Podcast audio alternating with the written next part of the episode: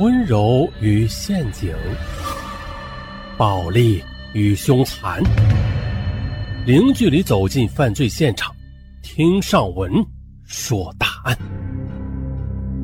本节目由喜马拉雅独家播出。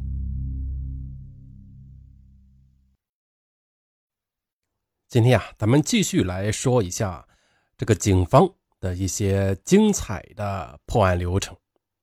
今天呢，我们用天津的一个案子。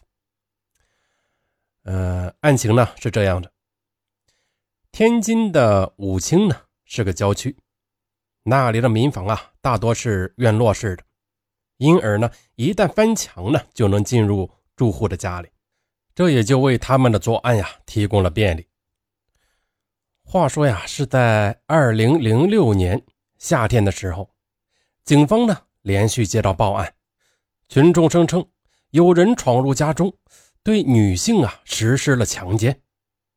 但是奇怪的是呢，当时这些女人呢都没有发现，也没有进行反抗。事实上，她们根本就没有什么感觉的。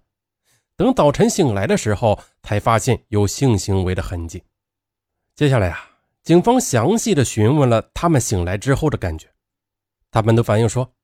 醒了之后有头晕、头痛的感觉，警方随即认定这是麻醉强奸案。但是让警方感到被动的是，这个作案者呢，除了精液，什么也没有留下。他具备相当强的反侦查能力，但是这个警察是干嘛的？线索再少，只要想破案，没有什么案破不了。如果你们是警察，你们会怎么做？咱们呢继续说，这个受害者呀，被麻醉昏迷后，他什么也没有看到，既不知道这个罪犯长多高，也不知道他什么脸型或者什么口音，现场呢只有留下的精液。难道说让全市的人都来检验 DNA 吗？这明显是不现实的。现场有他留下的鞋印虽然能大致推断出他的身高体重，但是用这个数据去满市的摸排也没有这个精力的，而且这样非常容易打草惊蛇。万一他听到了风声，把鞋子丢了呢？这样警方就没有办法进行鞋底的花纹对比了。现在呀，简直就是茫茫人海中的大海捞针。但是呢，人有大脑，因而。即使没有线索，对了，也可以推理。推理一：这个人呢，他半夜作案，这就说明他独自居住，他要么单身，要么与妻子是长期分居的。二呢，这个人有麻醉药，显然与医院有联系。三呢，他敢于留下精液，这说明他没有案底。四，他身体强壮，善于攀爬。肯定盗窃过东西，但是呢，没有被抓到过。五呢，作案地点都在附近，肯定是在附近居住。最后一点，作案的频率越来越高。作为一个有组织能力的罪犯，他的心理应该是稳定的，也就应该是具备很强的自制能力。但是呢，他却突然提高了作案频率，这说明他最近精神出现了问题，这使得他渐渐的失去了自制。倒退到他开始失去自制力的那个时间段了。看那时期这片区域发生过什么事儿，就可以推断出是什么让他的心理失去自制力的。有了这六点推理啊，找犯罪嫌疑人就简单多了。于是兵分三路：一队人在本地摸排，寻找独居或者是分居的男人；另一队呢，去医院等待能接触到这个麻醉剂的场所。寻找嫌疑人，最后一队去打听消息，问最近出过什么事儿，然后三路消息并合，就可以破案了。对，就是这么简单。果然呢，在第一路的人呢，在本地的村子里发现几个符合特征的嫌疑人，警方立即派人对这些人进行了布控。第二路人呢，在某单位调查时，听说啊，近期发生了盗窃案，有人两次入室盗窃。盗走了两批麻醉药。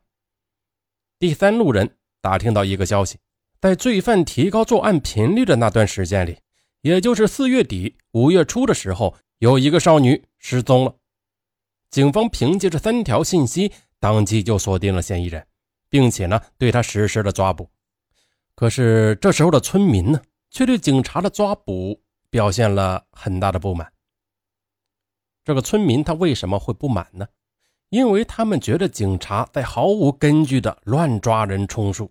当时在他们看来，警方的破案压力太大了。现在呢，只不过是想随便抓个老实人给充数。他们凭直觉，或者是凭多年的交往，这个村民呢，被村里人呢普遍的认为是老实人。呃，也不能这么说。倘若啊，只是个老实人呢，还不足以引起不满的。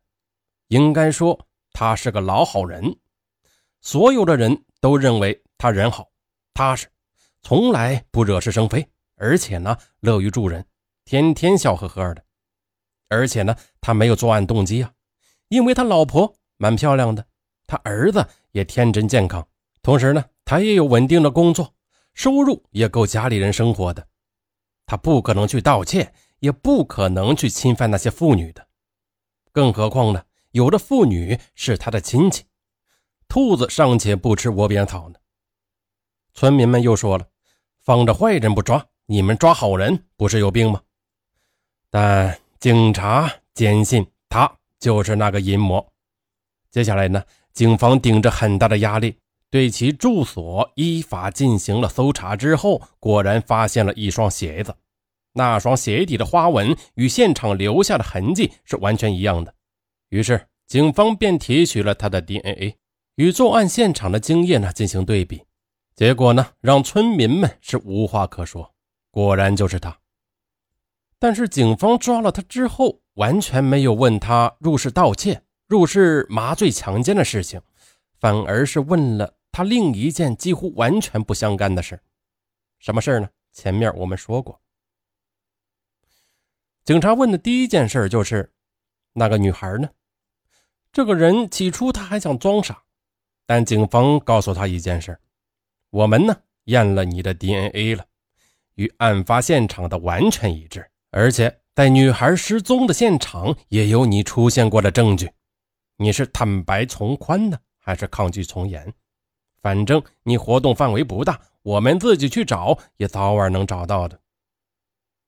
罪犯听了，马上就招了。他说：“那时候对麻醉剂不太熟，也不知道该给多少剂量，结果呢就下药太多，导致了那个女孩的死亡。接下来呢？”他发现女孩死了之后，只好背起尸体，将她丢到了农地的深井里。后来，警方果然在深井里发现了死尸。尚万能想到，这个受害者的家属啊，听到消息之后，其悲痛，大家呢是可想而知的。可是，说到这时候，有人就该问了：那他这么好的日子，怎么还要偷呢？还要强奸呢？原来。他老婆呢，天天是夜班，而他呢是天天的白班。就这样，在极度的性压抑这个驱使下呀，他开始看各种变态的 A 片。就这样，慢慢的变态心理呢就养成了。接下来呢，他为了满足自己的需求，他就去偷了麻醉剂，而且还是偷了两次。他为的就是寻找刺激。在他扭曲的价值观来看，这件事儿不是什么大事儿。而且呢，只要不出人命就是小事但是偏偏事情呢，就是不受他控制，不小心就出了人命。那出了人命之后呢，他就抱着破罐子破摔、一不做二不休的心情，他的作案频率呢也开始增加了。这就是前面咱们说的，啊，他的心里有一段时间发生了变化，作案频率突然增加。对，就是因为这个原因。他从五月开始就愈加频繁的作案了，因为他知道自己是秋后的蚂蚱，没几天蹦头了。导致如此，何必当初呢？其实啊，这类案犯的主要问题就是他们过度自信，他们以为一切都可以在控制之中，然而等出了事儿，才发现自己的自信是多么的可笑。